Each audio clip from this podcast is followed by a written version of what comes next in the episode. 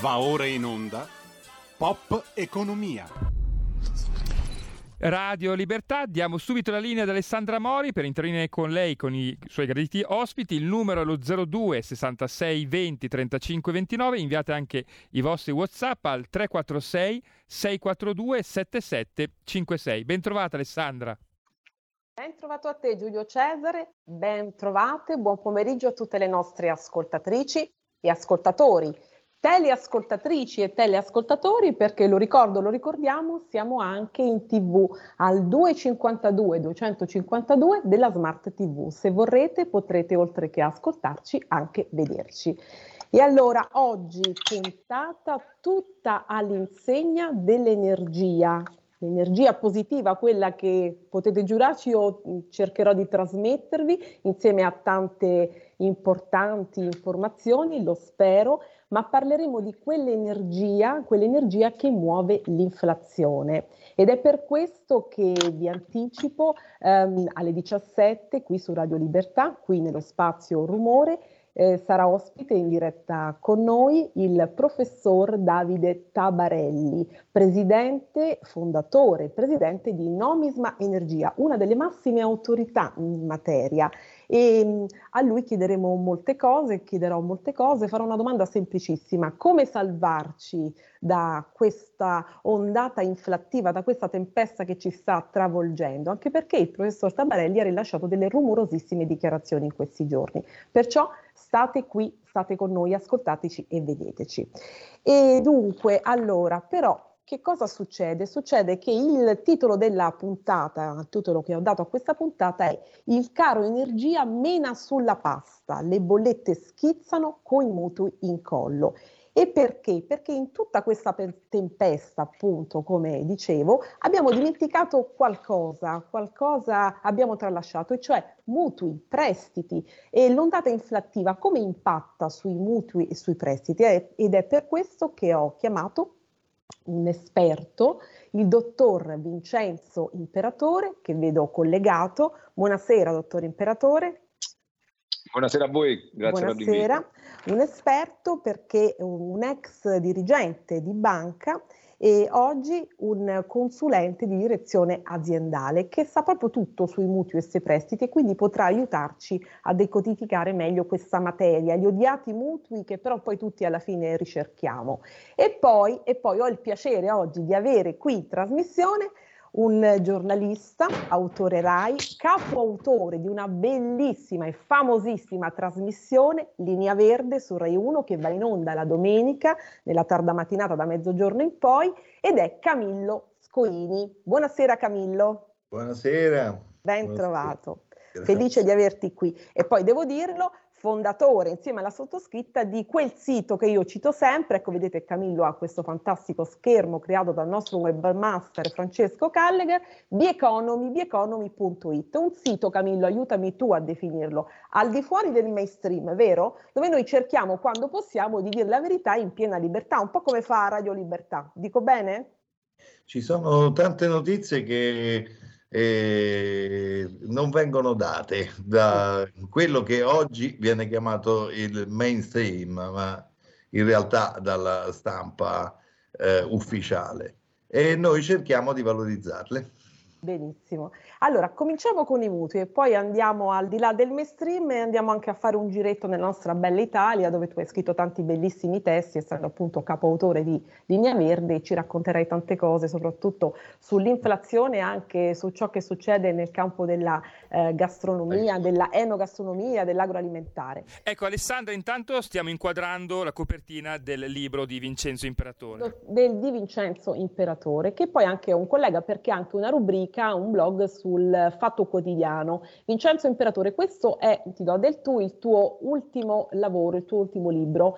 Eh, come facciamo a pagare? Salviamoci mutui e prestiti, tasse, cartelle fiscali, risparmi, redditi e pensioni. Come sopravvivere all'epoca del Covid? Un libro che tu hai scritto, ehm, il tuo ultimo lavoro, edito da Chiare Lettere. Dici tutto, sì, quello che sai, eh, perché i mutui sono un problema di tutti. Sì, sono un problema di tutti e come accennavate prima se ne parla pochissimo. Uh, diamo prima qualche numero veloce. A gennaio 2021 sì. erano state presentate 2,7 milioni di domande di moratorie per i mutui, cioè la moratoria significa la, per il periodo del Covid lasciatevi non pagare le rate del mutuo perché siamo in difficoltà. 2,7 milioni di domande per un totale di 300 miliardi di lire.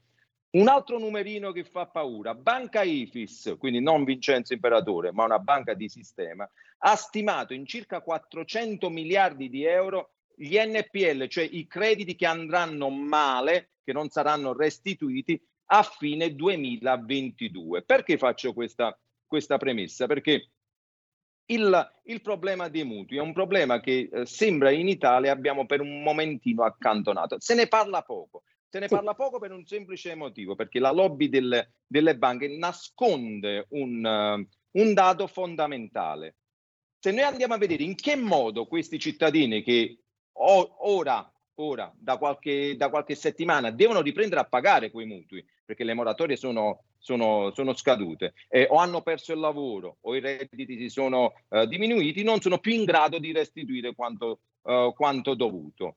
Uh, nel mio libro, un, um, Una gola profonda di una principale banca del sistema ci ha riferito che il 65% dei mutui stipulati tra il 2005 e il 2015, quindi eh, se noi teniamo presente che un mutuo dura mediamente 10, 15, 20 anni, sono mutui tuttora in essere, il 65% di quei mutui sono sovrafinanziati Cosa significa? Cosa significa sovrafinanziati? Cosa significa sovrafinanziati? Significa che un mutuo è stato per l'acquisto della prima casa, quindi il bene, come dire, principe degli italiani, è stato finanziato per un valore superiore all'80% del valore di perizia dell'immobile. Facciamola semplice, eh, devo comprare casa di 100.000 euro, posso chiedere, prima casa del valore di 100.000 euro, posso chiedere un mutuo di non più di 80.000 euro. Bene, il 65% dei mutui presenti all'interno di questa banca di sistema,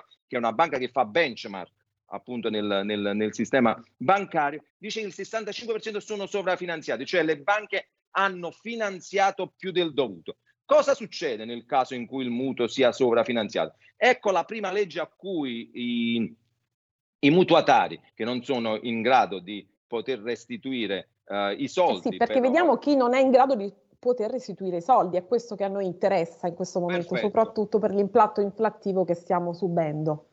Sì, eh, cara Alessandra, ci sono delle leggi che, um, si, eh, di cui si parla poco, ma che tutelano i cittadini, esistono nel nostro ordinamento. L'articolo 38 del testo unico uh, bancario stabilisce che nel caso in cui un mutuo sia sovrafinanziato, quindi abbiamo detto uno di quei casi in cui io ho ricevuto 81.000 euro a fronte dell'acquisto di un immobile di 100.000 euro. Sono nulli. Che significa nulli? Che non devo più restituire gli interessi, ma solo il capitale. E se mai ho restituito gli interessi, devo scalare gli interessi che devo ancora restituire dalla parte restante. La giurisprudenza come si sta comportando in questo caso qua? Ecco il, la notizia che manca, che non viene data. Ah. Torino, Taranto, Ancona, Napoli sono solo alcune delle sedi giudiziarie di 37, 37 giudizi di merito e ben 14 sentenze della Cassazione che danno ragione a quei cittadini che appellandosi all'articolo 38 della, del testo unico bancario si sono visti riconosciuti quell'indebito che le banche stava Quindi cosa bisogna fare in, in, caso di difficoltà? Appellarsi appunto al testo unico bancario? Cosa bisogna no, fare? Un bisogna, cittad- fa- bisogna fare praticamente, innanzitutto, andare a fare velocemente una perizia econometrica sul mutuo e verificare se c'è questa discrepanza di questo 80% rispetto al valore, al valore di, eh, di perizia appunto del, dell'immobile. In quel caso là è possibile adire la, l'attività, la, l'autorità giudiziaria per vedersi riconosciuti questi diritti. Questa eh, è una delle, de, una delle, delle, delle, leggi che tutelano, che tutelano i, i, i, i mutuatari sì. morosi. Tu, Vincenzo, sei diventato... legge ancora che è quella della salva sì. suicidi.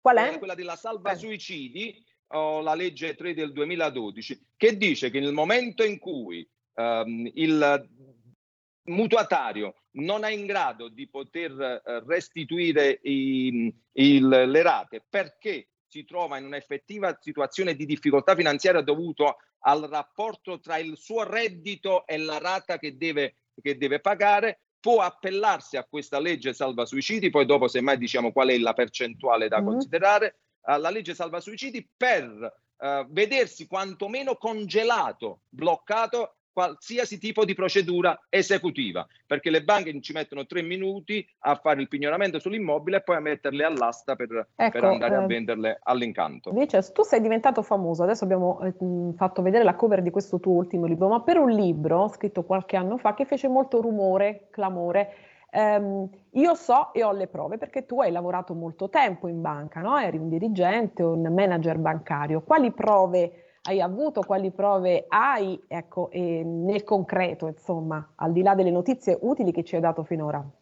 Sì, Alessandro, cioè, sulle truffe del... intendo, eh, sulle truffe, perché questo è un libro del, bancario.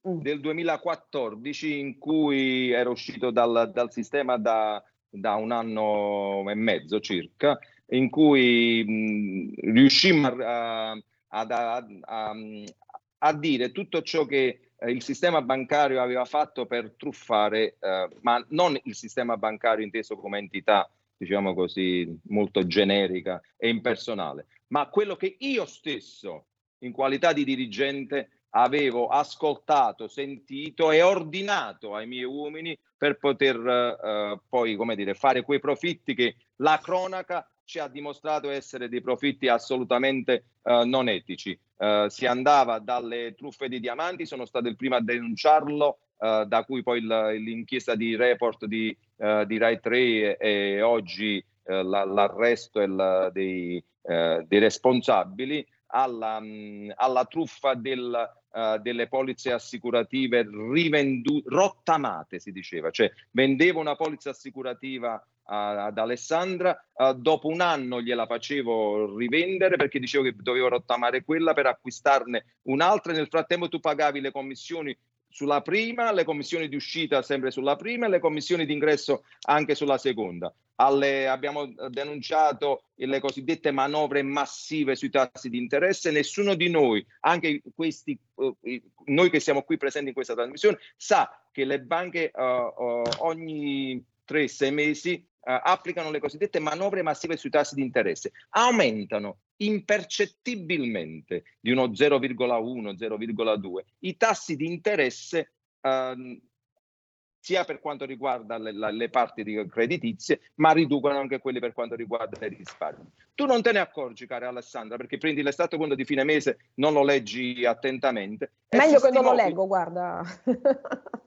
Meglio non leggerlo, ecco. Che, che circa il uh, 93-94% dei consumatori, quindi dei, dei, correntisti che ricevevano l'estratto conto, non leggevano quel, que, que, que, quelle manovre massive. Quelle quindi, manovre tu solo sul 7% delle persone che se ne accorgevano, che leggevano e che se ne accorgevano, andavi poi a restituire il mal tolto. Il 93% generava tanti di quei profitti. Mm, sono solo alcune delle, delle cose che abbiamo denunciato in Io so le prove. Io so le prove, io so le prove, chiudo, uh, che, um, sì. il cui titolo scelto da, da Lorenzo Fazio sì, eh, editore di, di Chiare Lettere. Sì, editore sì. Di, di, Chiare Lettere. Che un giorno inviterò perché... qui, dovrà raccontarmi tante cose su Beppe Grillo perché io l'ho intervistato e mi lasciò un'intervista a bomba molti anni fa. Una persona eccezionale. Sì. E, mh, mm, eh, io sono alle prove perché mi eh. disse... Eh Uh, se questo libro noi lo pubblichiamo se tu hai tutte le prove di quanto stai dicendo. Portai tutte le prove, non uh-huh. ho mai ricevuto una querela per diffamazione in otto anni dall'uscita da quel, da quel libro. Benissimo. Camillo, allora, l'inflazione, abbiamo le prove dell'inflazione perché io ho fatto mettere su da Giulio Cesare la canzone prima della sigla, Soldi, soldi di Renato Zero e stavo notando che Renato Nazionale la cantava nell'anno 1982 e mi è venuto in mente che lo commentavamo la volta scorsa con il professor Gualtieri, il nostro economista di riferimento, ehm, l'inflazione ha toccato negli Stati Uniti eh, a dicembre il picco massimo e non si registrava proprio dall'82, ora come allora. Tu hai scritto un pezzo su The Economy giorni fa, Mario Draghi, il momento della verità si chiama energia. Che ne pensi tu che sei un attento osservatore delle cose economiche? Eh, che stiamo pagando il conto di, della pandemia, di quello che è successo in questi due anni, sostanzialmente il blocco delle attività eh, ha poi scatenato eh, un eccesso addirittura di ripresa e questo porta a inflazione, inflazione di cui eh, spesso in passato ci si è lamentati che non ci fosse, si cercava qualche elemento inflattivo per, per eh, voi sapete che soprattutto in Europa con l'euro eh, tutto il circuito finanziario è sostanzialmente drogato da eh, continue emissioni di 80 miliardi, mi pare, mese da parte della Banca Centrale Europea dei tempi di Draghi, che eh, vengono continuati anche adesso che c'è un nuovo presidente della Banca Centrale. Questo è chiaro che eh, insieme ad altri fattori, eh, tra cui alcuni sono anche curiosi sostanzialmente. Quali per esempio? Eh? Quali per esempio? Quali fattori? Eh, il fatto che dal, i fattori sono eh, essenzialmente quelli di eh, ehm, un uh, utilizzo di container, mezzi di trasporto, eh, che è stato lasciato sostanzialmente ad altri eh, mercati, quello cinese, quello russo e quello eh, asiatico sostanzialmente, tanto che eh, noi non soltanto abbiamo l'inflazione in crescita in Italia, ma abbiamo una difficoltà oggettiva nell'esportare perché non ci sono più container, perché soprattutto la Cina ha monopolizzato, ha eh, ehm, ehm, eh, preso per uno, due, tre anni tutto il trasporto sostanzialmente che eh, lo, lo, dico in parole molto semplici per farci capire sì. e quindi non c'è soltanto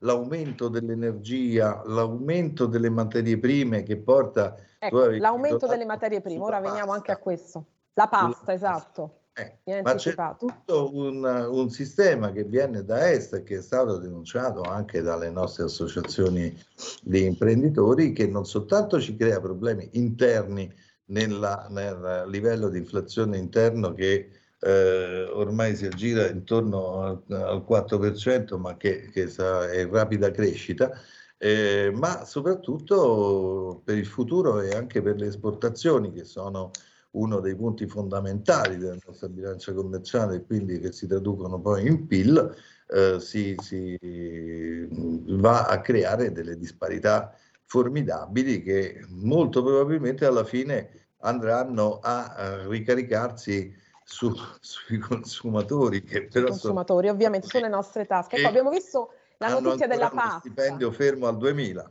Esatto. Abbiamo visto la notizia della pasta, no? anche sì. diciamo, gli echi della crisi russa, gli echi di guerra, vento di guerra, vedremo cosa succederà, si riverberano anche sulle nostre materie prime. C'è un ascoltatore che ci dice, ma Linea Verde si occuperà anche di mercati agricoli prossimamente? E vorrei che tu ci raccontassi un po', tu che hai uno sguardo un po' un orizzonte più ampio, essendo appunto eh, capoautore di Linea Verde, eh, che vai insomma molto anche in giro per l'Italia, qual è la situazione vera ehm, proprio dei territori, non soltanto del territorio Italia, come siamo messi?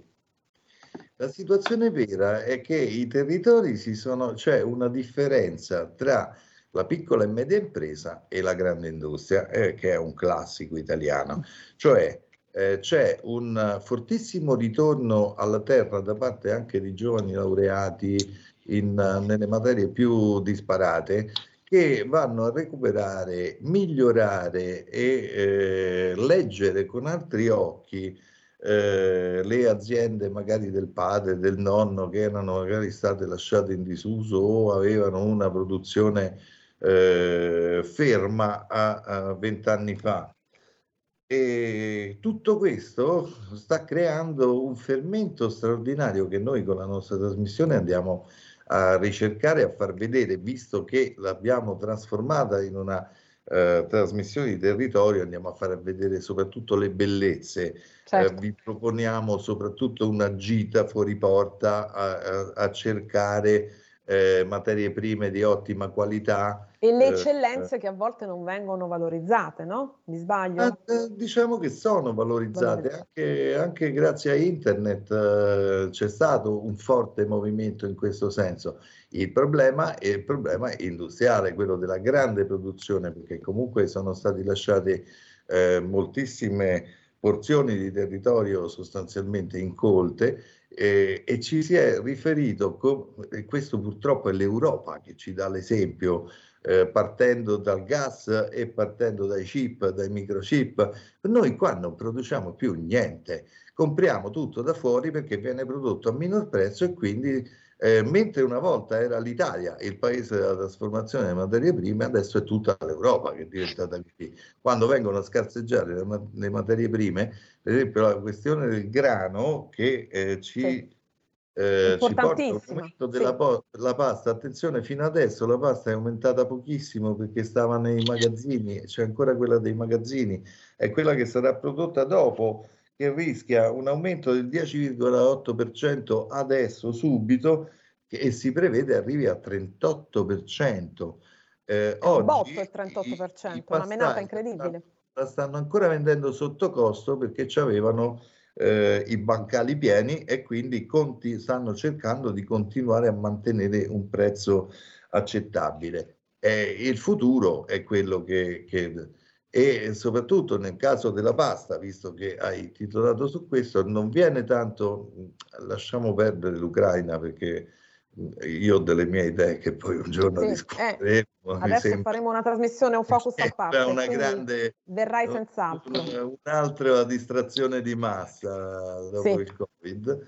Eh, il, il, la realtà è che c'è stato un forte decremento della produzione di grano canadese che poi è messo sotto accusa perché eh, trattato con sostanze chimiche, eh, quindi potrebbe anche fermare la salute, però eh, eh, l'importazione era soprattutto su quello. Il Canada ha deciso eh, una serie di stakeholder ai, ai quali vendere e dai quali l'Italia è fuori. Quindi adesso la nostra grande industria si sta, eh, sta puntando, eh, almeno su, con la terra si può fare, ad aumentare il livello di produzione interna. Quindi aumenteranno le eccellenze, aumenterà che ne so, la pasta di, Gragn- il, la pasta di Gragnano, il, l'antico grano, il senatore Cappelli, che ah, però hanno costi di produzione e di vendita molto più alti molto. della pasta al consumo da supermercato. Eh, però certo la crisi c'è e prima o poi arriverà a impattare fortemente anche sulle tasche. Su questo. Allora, eh, Vincenzo, imperatore, mm, siamo al termine già, ma tanto io vi rinviterò, rinviterò te Vincenzo proprio per un focus particolare sui mutui e sui prestiti. Eh, un consiglio o due consigli come ritieni a chi ora ha bisogno di un mutuo in questo momento, in questo momento, perché c'è tanta gente che ha bisogno di mutui ma eh, fa un passo indietro perché ha paura vista la situazione così drammatica. Velocemente? Sì, velocemente tasso fisso tasso variabile, la domanda basica che si pongono tutti se eh, nel momento in cui devono richiedere un mutuo. I tassi fissi sono in aumento, l'Eurirs, il tasso di riferimento a cui si aggancia il calcolo per il tasso fisso, è in aumento. Eh, si, eh, si stima che nei prossimi tre mesi anche quello variabile possa essere in aumento. Sintesi, in questo momento qua anche se le banche vogliono indirizzarvi sui tassi variabili, continuate a fare un po' di tasso fisso, almeno per i prossimi tre mesi. Tasso fisso. Ehm, Sono d'accordo. Confermi tasso fisso, noi rimaniamo fissi domenica davanti alla TV, cosa potrai anticiparci, cosa puoi anticiparci, cosa vedremo domenica prossima Camillo? Quali bellezze? Un bel viaggio, un bel viaggio. Per noi l'Italia è tutta bella. Non vuoi anticiparci niente. No. Va bene. Alle 12.20. Alle 12.20. Alle 12 Ma quanta voglia c'è di riscoprire i borghi d'Italia? Quanta? Dammi una... Ma questi borghi stanno... A giudicare dal successo della trasmissione, lo dico. Stanno riprendendo tanta vita, c'è molto ritorno. Eh Eh, però è anche un ritorno che, che, è anche una modifica. Questa era la curiosità che ti volevo dire. Se ho un secondo, un secondo perché eh, altrimenti... è partita dagli Stati Uniti e sta arrivando in Italia. C'è tantissima gente che si sta dimettendo perché con il lockdown ha scoperto un nuovo modo di vivere e ha deciso di imboccare altre strade che non sono quelle di andarsi a mettere in fila per andare sul eh. posto di lavoro Qual è? Dimmela che lo faccio anch'io, ci mettiamo tutti. E... Qual è la strada? Ognuno deve trovare la sua. Bene, questa è una bella notizia. E allora, eh, noi ci salutiamo, vi ringrazio, ti ringrazio Vincenzo Imperatore, ti ringrazio Camillo, Grazie vi aspetto prestissimo qui su Radio Libertà. Grazie, a presto. Radio Libertà. In un mondo in cui i mezzi di informazione vanno verso una sola voce, una radio che di voci vuole averne tante.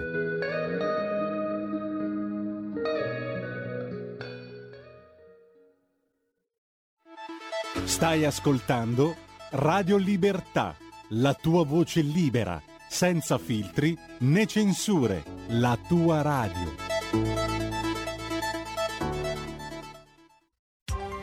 Coming Soon Radio, quotidiano di informazione cinematografica gli occhi di Tammy Faye. Tammy Faye, che hai fatto? Ciao mamma, lui è Jim Baker, mio marito. Con Jessica Chastain ed Andrew Garfield. Jim predicherà e io canterò. Servire Dio non dovrebbe essere un'opportunità per fare soldi. Non stiamo facendo niente di male però. Gli occhi di Tammy Faye, al cinema. Enigmi, azione e avventura. Sogno questa roba da quando ero bambino. La caccia al tesoro ha inizio. Oh! Con Tom Holland, Mark Wahlberg e Antonio Banderas. Al vincitore il bottino. Uncharted, dal 17 febbraio, solo al cinema. Assassinio sul Nilo. Vi presento Hercule Poirot, è il più grande detective vivente. A febbraio. Ho investigato su molti crimini, ma questo ha sconvolto la mia anima. L'assassinio è solo l'inizio. Quando hai molti soldi, nessuno ti è mai veramente amico. Assassinio sul Nilo, dal 10 febbraio al cinema. Se vuoi avere qualcosa di diverso, devi fare qualcosa di diverso. A San Valentino l'amore arriverà a tempo di musica. Io sposerò te. Jennifer Lawrence, Owen Wilson e Maluma. Chiamami se ti senti sola. Mi sento sola. Marry Me, sposami, dal 10 febbraio al cinema. Il tuo film di San Valentino. La tua radio è ascoltabile anche con la televisione in digitale. Sul telecomando della televisione digitale o del tuo ricevitore digitale puoi scegliere se vedere la TV o ascoltare la radio. Risintonizza i canali radio e troverai anche Radio Libertà, canale 252.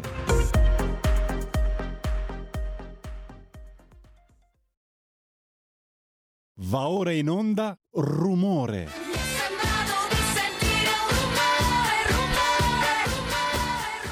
Radio Libertà, ridiamo subito la linea ad Alessandra Mori. Ed eccoci qui nello spazio delle 17, rumore, tutto il rumore dell'economia ed ho il grande piacere di avere oggi ospite qui in diretta su Radio Libertà il professor Davide Tabarelli, presidente e fondatore di Nomisma Energia, una delle massime autorità nel campo dell'energia. Eh, buonasera professor Tabarelli. Buonasera, grazie delle parole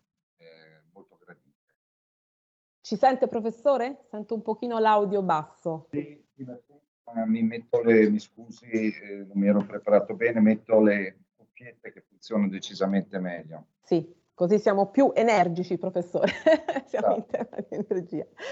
E partecipa anche alla nostra conversazione eh, il professor Marcello Gualtieri, dell'Università di Torino, docente di macroeconomia ed economia del lavoro, che ha il piacere di stare con noi e che, sa professor Tabarelli, ci aiuta in questo percorso, il professor Guartieri, della economia reale, insomma, per cercare di scomporre e di comporre il mosaico che noi al martedì componiamo qui eh, su Radio Libertà eh, sui nostri conti, quindi appunto sull'economia reale, tutto quello che va ad incidere sulle nostre tasche. E allora, professore, Veniamo a quello che sta accadendo, siamo subito diciamo sul pezzo. Due crisi, due crisi interconnesse. Professore mi sente? C'è qualche problema di audio con il professore? Mi perdoni. Mi sente? Sono. Posso partire? Benissimo. E allora, due crisi, due piani di crisi che io direi interconnessi. La prima, quella geopolitica, quella che attiene un po' alla uh, realpolitik. E, um, vedremo cosa accadrà domani. Sembra che il vento di guerra, l'eco di quegli echi di guerra si stanno spegnendo. Vedremo se ci sarà questa, scatterà questa ora X, se ci sarà l'invasione russa in Ucraina c'è il ruolo dell'Unione Europea che dovrebbe gioca- giocare un ruolo eh, da regista che però mh, mm, non mi sembra stia giocando in questo, in questo momento perché ognuno degli Stati membri eh, gioca la sua personale partita a seconda dei propri interessi. E poi c'è l'altra crisi, quella dello shock energetico che va a cadere, va ad innestarsi nella transizione eh, energetica che noi abbiamo tutti creduto potesse essere diciamo lontana da... Mh, eh, potesse fare a meno delle, delle, energie fossili, del gas e quindi il gas. Io l'ho ascoltata anche ieri sera, lei era da Nicola Porro e diceva in maniera molto ferma e diretta, bisogna far partire il Nord Stream 2, quindi questo gasdotto. Io vorrei che lei rispiegasse a beneficio di tutte le ascoltatrici e gli ascoltatori perché questo è necessario e cosa, quali i benefici che noi potremmo trarne e soprattutto perché non si apre questo gasdotto? Perché non si fa partire? Eh, se si aprisse o se venisse annunciato i prezzi crollerebbero, sono, anche oggi fanno fatica ma sono scesi, già un buon indicatore e le posso già anticipare, lei è la prima a cui lo dico, che dal primo aprile avremo delle riduzioni sulle bollette.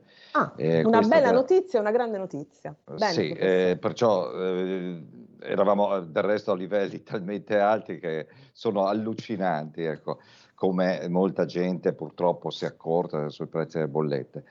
Questo gasdotto è stato realizzato a fianco di un altro che è in funzione dal 2011, che corre sul fondo del mare Baltico e non passa in un, nessuno dei paesi eh, est Europa, ex eh, blocco sovietico.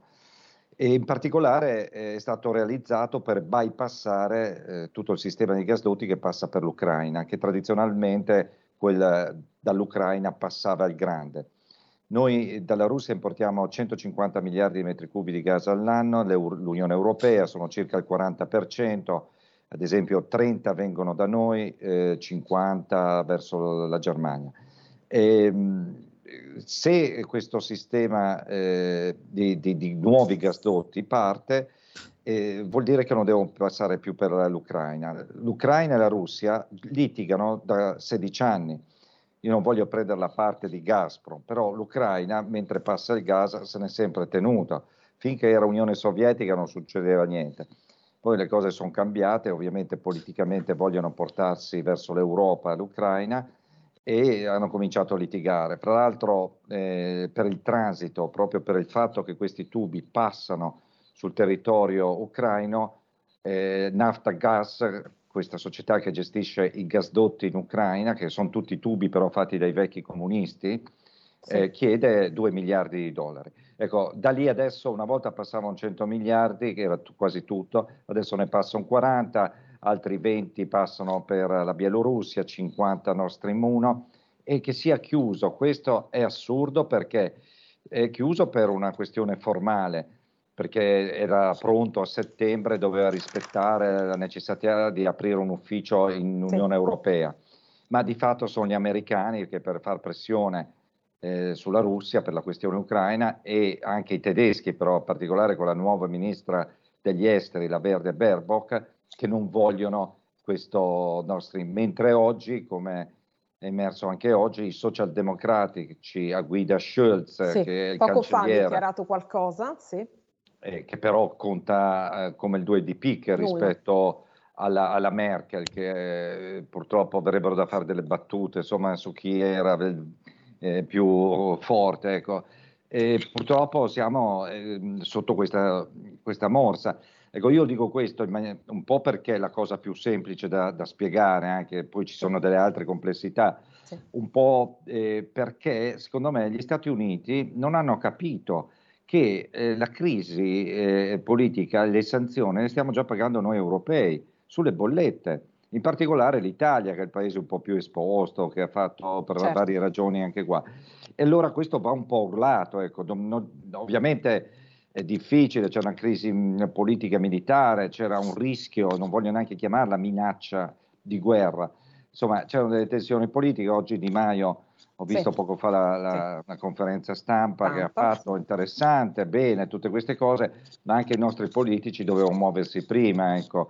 E, ma questo, eh, massimo rispetto di Super Mario, ma ehm, voglio dire, la, la nostra politica eh, nazionale che, che, che, litiga per il presidente, si indebolisce, insomma, un Parlamento che non riesce da decenni a fare politica estera, figuriamoci poi eh, con, questo, mh, mm, con, questo, tipo di Parlamento dove c'è questa maggioranza strana Molto e paradossalmente però abbiamo un ministro degli esteri che ha imparato molto velocemente e molto bene il mestiere del politico e sta facendo anche bene. Questo è un altro paradosso del nostro sistema. Però ecco, banalmente questo Nord Stream porterebbe più quantità di gas, prezzi crollano, crolla il prezzo dell'elettricità e anche le bollette crollano e riparliamo. Cioè, poi dico, certo, ci buttiamo nelle mani della Russia, ma lo siamo già adesso.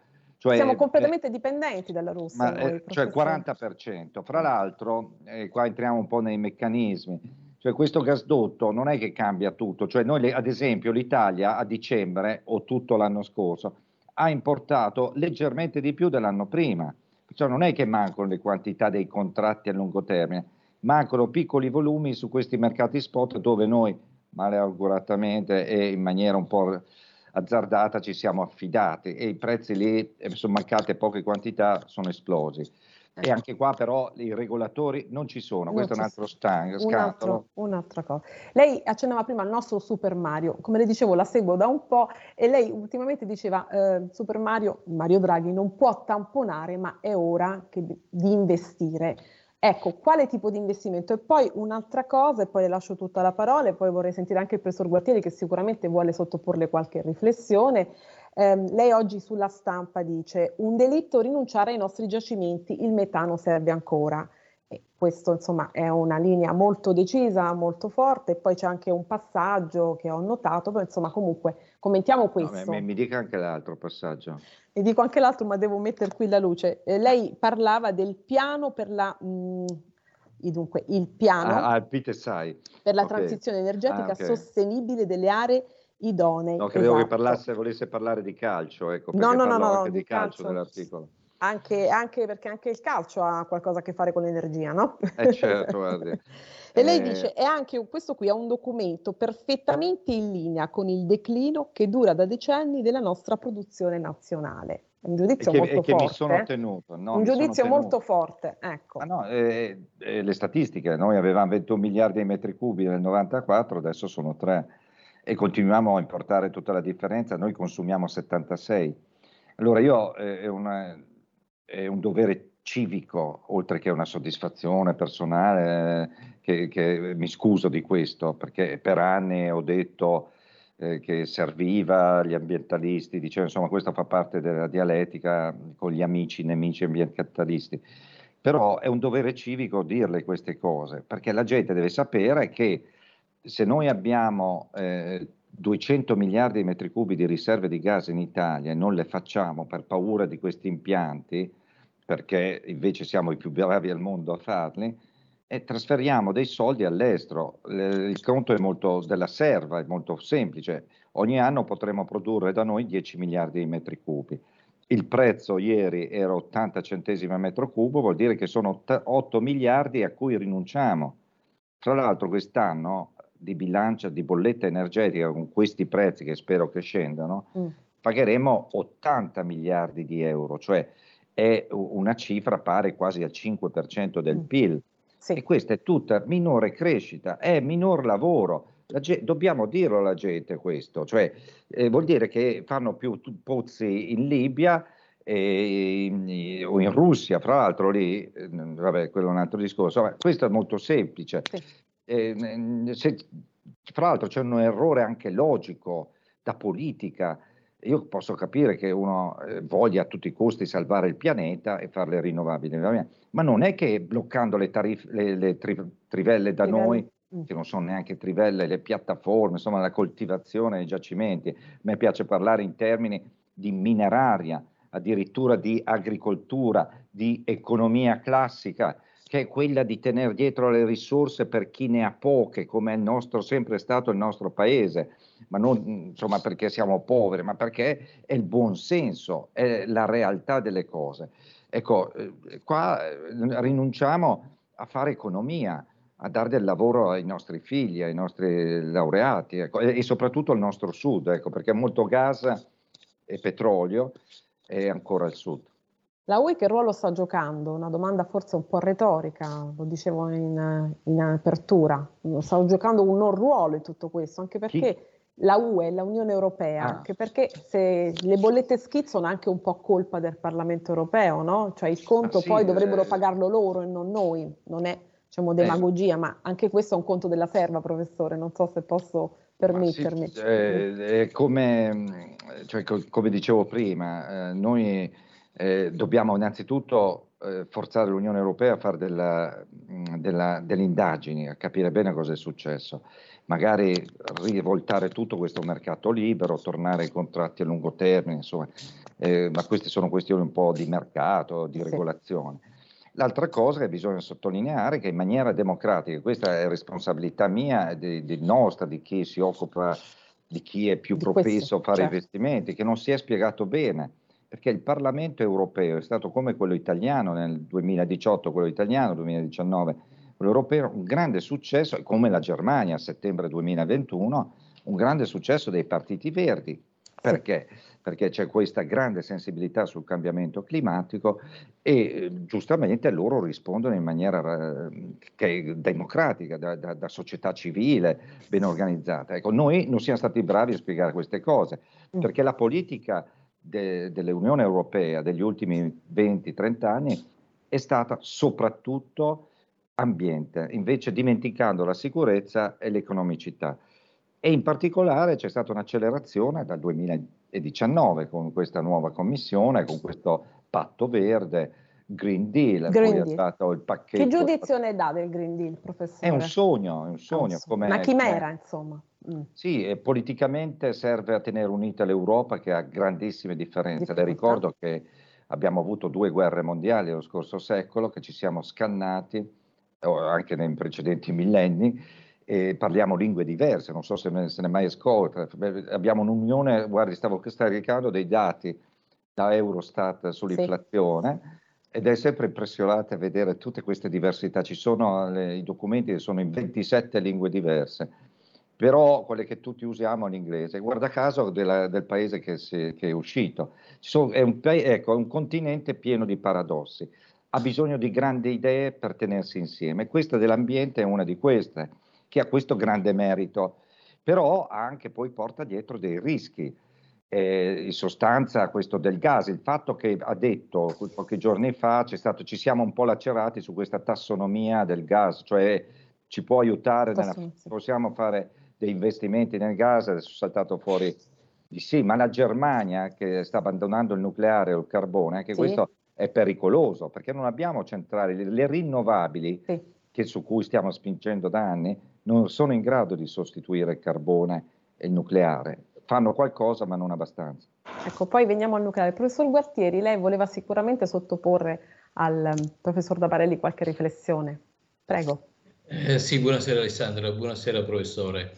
Eh, volevo chiedere al professore eh, un suo parere in merito ad un progetto, ad un'idea che insieme ad altri economisti avevamo elaborato all'incirca nel 2019 quando eh, si appalesò eh, l'idea di fare le famose trivellazioni nell'Adriatico per sondare la uh, quantità di gas uh, nei, giacimenti, nei giacimenti sotterranei. Come sappiamo, questa, uh, questa um, idea fu, a seguito, fu abbandonata dal governo per pressioni di, um, delle parti politiche e eh, in quei giorni con alcuni economisti abbiamo elaborato un'idea che magari può ritornare, può ritornare di attualità, cioè la nostra idea era questa, era quella di sondare la quantità di gas di, eh, presente in questi giacimenti, ipotizzare quale poteva essere il valore delle concessioni per lo sfruttamento di questi giacimenti eh, per i prossimi 20-30 anni, attualizzare il valore di queste concessioni metterlo in un, in un prodotto uh, finanziario in modo da renderlo immediatamente disponibile per i conti dello Stato e utilizzare Uh, quello che è la somma proveniente da, dall'attualizzazione uh, di queste concessioni che eh, sembrava montare ad una sembrava di ammontare decisamente, decisamente rilevante e indirizzare, mettere a disposizione questa quantità uh, come per fare un'operazione di riduzione di colpo dello stock del debito pubblico uh, che avrebbe, um, come dire, eh, eh, ci avrebbe consentito di rientrare un po' nei famosi, di, di ridurre non solo diciamo, il rapporto debito, debito-PIL, ma addirittura il debito in valore assoluto. Si trattava cioè di mettere a frutto uh, una risorsa nuova, una ricchezza nuova uh, e mettendola a servizio di quello che è la più grande zavorra della nostra economia, che è il debito pubblico. Volevo chiedere al professor Tabarelli una sua idea su questo, su questo progetto che abbiamo elaborato, che magari adesso, visto che si scopre la nostra, soltanto nel momento in cui arriva la bolletta, però questo succede, si scopre la nostra debolezza sul tema energetico, la nostra povertà di energia, magari si rifarà un passo indietro e si ritornerà a, a a, recuperare questo gas dell'Adriatico che altrimenti lo prendono dalla Croazia e poi noi ce lo andiamo a comprare da qualche altra parte. Che ne pensa, professore? È una buona idea, è difficile da attuare come ha già sperimentato perché eh, esistono delle regole eh, consolidate ed internazionali nella produzione, nell'estrazione, valorizzazione anche eh, del petrolio, ci, abbiamo delle leggi noi in Italia, adesso diventate un po' più confuse per ragioni ambientali sempre, ma che sono quelle applicate in tutta Europa e tutto il mondo, cioè insomma come si produce, i canoni, le royalties, tutte queste cose. Perciò la vedo molto difficile sotto questo aspetto. Eh, tra l'altro il problema, anche se dovessimo eh, essere d'accordo su questa iniziativa, poi dopo dobbiamo comunque andare a livello locale, sulle regioni, a, a chiedere eh, di dare approvazione ai progetti. Ma proprio per questo ricordo che giù in Basilicata c'è un, um, qualche idea di fare un fondo sovrano, mm. cioè che non è la stessa cosa, è un po' diversa, ma ragionano sulla finanza, cioè è un approccio di carattere finanziario innovativo. L'altro aspetto importante che potrebbe essere utile per portare avanti questa idea è il fatto che accennava anche lei, professore, che noi abbiamo il debito più grande al mondo, dopo il Giappone, in termini eh, rispetto al PIL. Perciò potrebbe essere una buona idea, ecco, visto che abbiamo questa peculiarità, eh, possiamo andare avanti. Ecco, la Norvegia è diventato il paese più ricco al mondo perché ha fatto il fondo sovrano più grande al mondo, oltre un trilione. E ed è legato al petrolio, perciò sono delle idee che, che anche perché sa poi eh, l'innovazione finanziaria eh, ne abbiamo viste di tutti i colori giro per il mondo negli ultimi anni, questa è una cosa molto più sensata. C'è questa difficoltà del, del rapporto con, eh, con, le compagnie petrolifere, sostanza Leni, vedo, faccio fatica a pensare che possa essere interessata, però è una questione statale. Ecco, una battuta, la nostra idea fondamentale era quella anche di evitare la dispersione di queste, eh, del valore di queste concessioni nei mille rivoli della spesa pubblica e questo frazionamento che ogni anno arriva una parte, le regioni ne prendono una parte, era proprio l'idea di mettere al servizio del debito pubblico questo stock, eh, questo stock importante per evitare che tutto finisse nei mille rivoli della spesa pubblica in tutte le sue diramazioni e si disperdesse questa, questa, anche questa ulteriore fonte di ricchezza in mille, in mille spese magari improduttive. Queste un po' era, erano le due cose che cercavamo di mettere assieme. Ovviamente era una cosa molto complessa, ma bisogna iniziare a lavorarci. Se iniziamo a lavorarci, ci mettiamo la testa, si fa qualcosa. Se invece si dice, come diceva lei, eh, no per un pregiudizio ideologico, perché le trivelle ci fanno paura, qualunque cosa sia, ci fa paura, ovviamente ovviamente ci troviamo poi a lamentarci quando arriva la bolletta, il che è abbastanza francamente grottesco. Eh, professore, nucleare. Il ministro Cingolani punta sul nucleare di quarta generazione, cioè quello senza uranio e arricchito eh, con acque, di acque pesanti. Ma dove sono i reattori? Cioè, quanto tempo ci vorrà? Anche questa è una chimera cioè, per fare un progetto a, a medio termine, come si diceva prima. Sì, è lontano, non lontano. esistono progetti pilota di questo tipo nel mondo. eh, ci sono enormi difficoltà anche qua, è una buona idea, però io voglio ricordarle che in Europa la prima fonte di produzione elettrica col 25% attualmente è sempre nucleare. Eh, io sono molto contento della decisione di Macron presa qualche giorno ecco. fa di fare altri 10 reattori. È molto non... avanti Macron eh, su questo, sta sì, spingendo eh, tutta. Eh. eh sì, solo eh, perché il nucleare innanzitutto non è mai verde, c'è sempre il problema delle scorie, che però eh, si possono gestire. Ecco. il nucleare è l'unica fonte di grande dimensione che è programmabile a grande densità energetica e non emette CO2. E questo è il grande vantaggio. Ma perché è così inviso il nucleare da noi? Perché è così osteggiato? Ma eh, è osteggiato da tutto il mondo ambientalista mondiale. Eh, nelle democrazie i movimenti ambientalisti sono forti, sono più forti di alcuni paesi, eh, sono forti in Germania tradizionalmente per ragioni anche storiche. Eh, la natura da loro è sempre stata qualcosa di profondo nel loro rapporto anche nel, che finiva nella filosofia, nella politica e poi negli ultimi anni, adesso dicevo il 20% delle, delle ultime elezioni. E invece da noi è un po' perché c'è la debolezza di ciò che non è ambientalista, cioè della cultura economica e industriale. Questo, come dicevo prima, lei mi ha chiamato autorevole, eh, ovviamente sono il più Beh, importante al mondo, certo, sono il più bravo del mondo, ma è perché... Anche molto sono... ironico, e questo è molto importante per una eh, persona eh, autorevole, davvero. Però, eh, però, perché non ci sono molte altre autorità, c'è un vuoto, capisce, di cultura industriale, fa parte della, di, dell'indebolimento. Perciò la gente ha paura di, dei grandi impianti.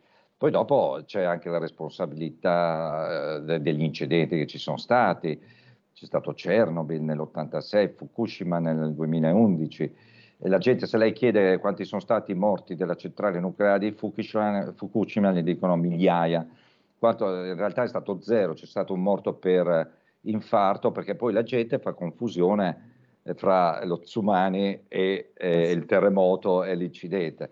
Perciò c'è anche questa banalità, ecco, questa grande rivoluzione tecnologica dell'informazione che ci ha portato un mare, uno tsunami di informazione e una grande disattenzione. Anche. Ecco, professore, ci sono le imprese, le microimprese che sono, no, stanno soffrendo tantissimo, hanno un calo davvero di energia totale.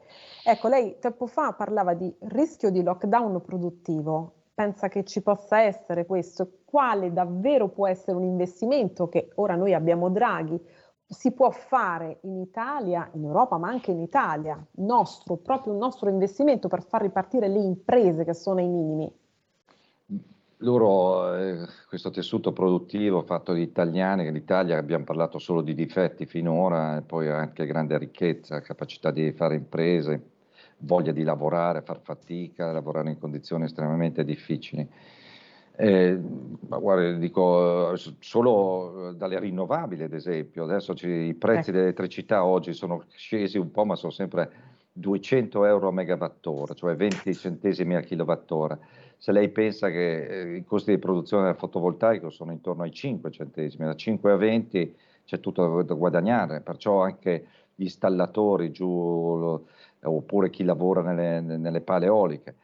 Eh, c'è da fare parecchio lì. Ovvio che eh, sull'idrogeno, sulle batterie, come per fare nuova ricerca, innovazione, eh, però io, io, anche, a me dispiace tantissimo l'automotive che sta soffrendo tanto tutta l'auto perché il diesel in realtà ha ancora grande futuro, eh, consuma poco eh, l'auto elettrica non si vende, fa un altro tipo di mobilità. Eh, io, insomma, eh, c'è, c'è, parecchio, l'energia adesso scenderà dopo questa crisi, questo prezzo, eh, però dobbiamo stare un po' più attenti a stare addosso ai politici. Ecco, ecco, stare addosso cose... ai politici, presentargli un po' il conto nel vero senso esatto. della parola. Ecco.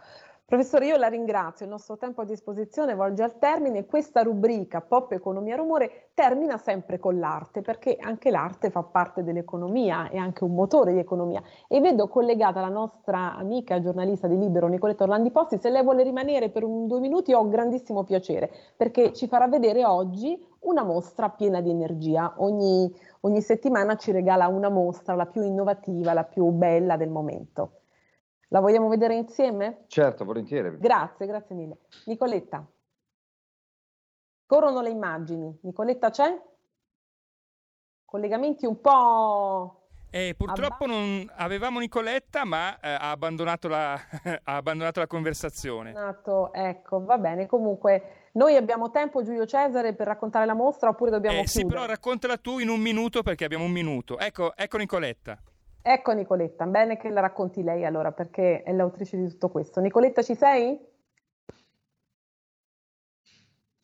Purtroppo non ci sente Alessandra, quindi chiudiamo con te. Una mostra, eh, Tamico è una, un grande oceano di energia, però eh, io non la vedo.